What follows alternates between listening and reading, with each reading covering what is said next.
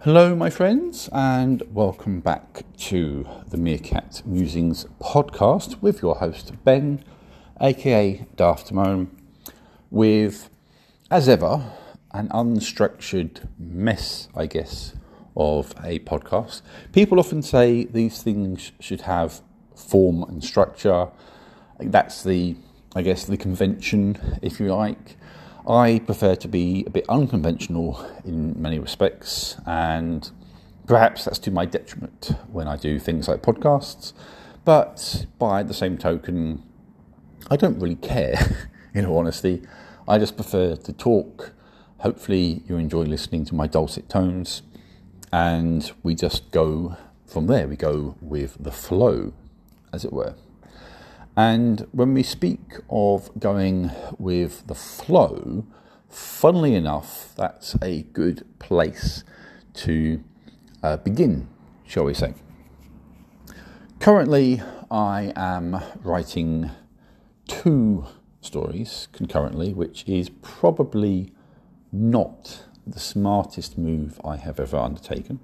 I am on about 51,000 words of the sequel to my first ever published book, and I now have a pretty clear idea of where I want to go with that story, as well as how it could be used to possibly serve other future storylines. So that's sort of fine. And I've written over 30,000 words, almost without meaning to, I guess in some respects, of another project which is very, very different to either The Awakening or its sequel. And with this other project, I've been weighing up where I want things to stand in terms of reader age, shall we say. When I first began to write it, I had no particular intention of targeting any particular age group. And as I've been writing it, I have found myself using a few swear words. There's been several uses now of the F word, for example, among others. And to me, that just kind of befits the natural way that some people, particularly adults, might talk in the situations that these characters have found themselves in. To be fair, I could quite easily go back and change those words. It's hardly set in stone. It's not like the swearing is an integral part of the story. But it's something which also feels kind of, as I say, natural. There's nothing else about this particular story which could bring it beyond, say, certain. Well, let's put it this way. I often write my stories with the aim of, shall we say, a 12A/PG-13 rating. That's kind of what churns around in my head. When you look at a lot of media, a lot of film, a lot of TV, it tends to be something which sits in that kind of envelope these days, because it kind of helps guarantee a lot of viewership or readership, whilst also enabling content that doesn't feel particularly childish. So that's kind of, broadly speaking, where a lot of my current writing, shall I say, lives. But in its current form, this new project, I would say, would probably go up a level to what in the UK would be, say, like, if it was a TV series, it would be a 15 certificate, NC-17, I think, to Americans. It would live in that sort of territory. And there's nothing overtly sexual going on or overtly violent going on, although there are a couple of suggestive scenes. There are one or two scenes which are perhaps a bit gorier than others. But I think probably, well, particularly, I dare say, in the eyes of modern censors, the language would probably be the biggest barrier to its rating. So what do I do? Do I throttle back on the swearing, even though, as I say, it feels quite natural and it kind of flows, shall we say, in the context of circumstances? Or do I, as and when I get to the end and then go back and edit it, do I begin to slash that away from the story and kind of open it up to other markets, as it were?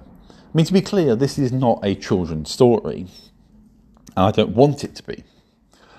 But if it were, you know, as I say, a 12A, as it were, it could be more accessible. But on the other hand, does it feel watered down too much? To offer, shall we say, a vague opinion or broad thought on the subject of watering things down, my wife and I, we've been watching the X-Men films as part of a film marathon thing that we've been doing, because we've been binging a few different things lately. Now, the majority of the X-Men films, when they were released at the cinema in the UK, they carried a 12A rating. So the intention was to make them available to as many viewers as possible. Because with a 12A rating, basically it's deemed parental discretion as to whether or not to take your child under the age of 12 to see the film. Given the costs of cinema tickets, no parent is going to watch the film and then take their kid to watch it again. So usually they end up taking their kids regardless, which of course is extra sales, extra bums on seats, more money, job done. So that's pretty much what the 12A rating exists to do. 12A films will often skirt the line between what is family friendly and what isn't, and they can sometimes perhaps go either way, but there's a reason why that certificate exists, and that's what we see so much of at the cinema these days, because 12A's more or less guarantee bums on seats in the cinema. But that can sometimes mean certain things get watered down. If you know the comic book history of characters like Wolverine, and I will confess I'm not 100% au fait with that, but I know some of it, then you'll know here's a character with a deeply violent past, and to do that justice, to unshackle that character, you can't do that in a 12A situation. You just can't. So some elements end up getting watered down. We watched Logan the other night, and this is a film where, if you like, Wolverine's claws are well and truly unsheathed, as it were, and the relatively, I mean, I don't know if mild violence is a term, but the relatively mild violence from the character in previous X-Men films is now replaced by some particularly overt displays of bloodthirsty gore. But it's, in one sense, more, if you like, realistic for that character and what that character's weaponry is capable of. And it's kind of more pure to the source material.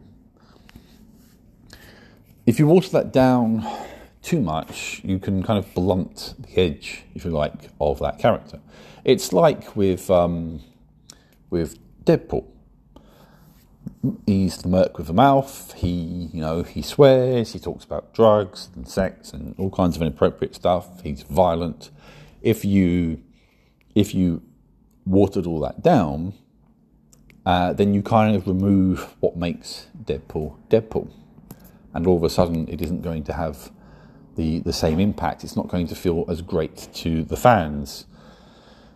So you run the risk of less bums on seats, because you can't take a 10-year-old to see a film rated 15.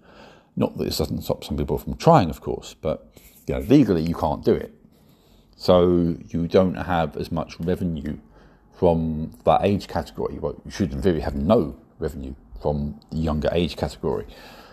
And the same could be said of how you would rate a book. Now, books don't have a rating system like that, as it were. there isn't kind of like you see with DVDs and games and things now, where you've got the little kind of age certificate in the corner. You don't tend to find that with books. So in theory, I could plonk this book, I could self-publish it to Amazon tomorrow, and set it up however I wanted. It would be my responsibility. Then there, of course, becomes the important role of policing myself. That becomes what I have to do. And I take that quite seriously, actually, to be fair, because it would be very, very easy to put something out there horribly inappropriate and then open it up to any age category and presumably horrify people before it got pulled from the shelves, as it were. But I don't plan on doing that. But I do find myself still considering, what do I want to do? I can leave this as it is and have it feel a bit more grown up in some respects via the swears. Some people might say that the pre-existing violent content, as it were, not that there's loads, but there is some, and perhaps some of the implications of violence would render it more grown up. I could nudge that down a little bit. But would it then be true to the story I'm trying to tell? Would it have the flow that I desire it to have? I don't know. Perhaps the best thing is to write it, finish it, and then pass it on to people to edit it. So I think that might be what I decide to do with that, how I decide to undertake that particular story. As for the sequel to The Awakening, that I think will kind of, much in the sort of vein of the first book, it will live in that kind of PG-13, 12A kind of territory, and it will just hopefully still have enough about it to be enjoyable for older age categories and how people think. And that will be that. And we'll just have to see where we go from there, really. So that's I guess you could say that's the purpose of this podcast, really. To talk about how things flow. And I think that we have flowed to a natural end point for this particular podcast. I hope that you have enjoyed it. I hope it maybe offers up some food for thought, because if not, what's the point? And I will attempt to do another one of these in the not so distant future, and hopefully carry on doing more and more of them. Take care, everyone.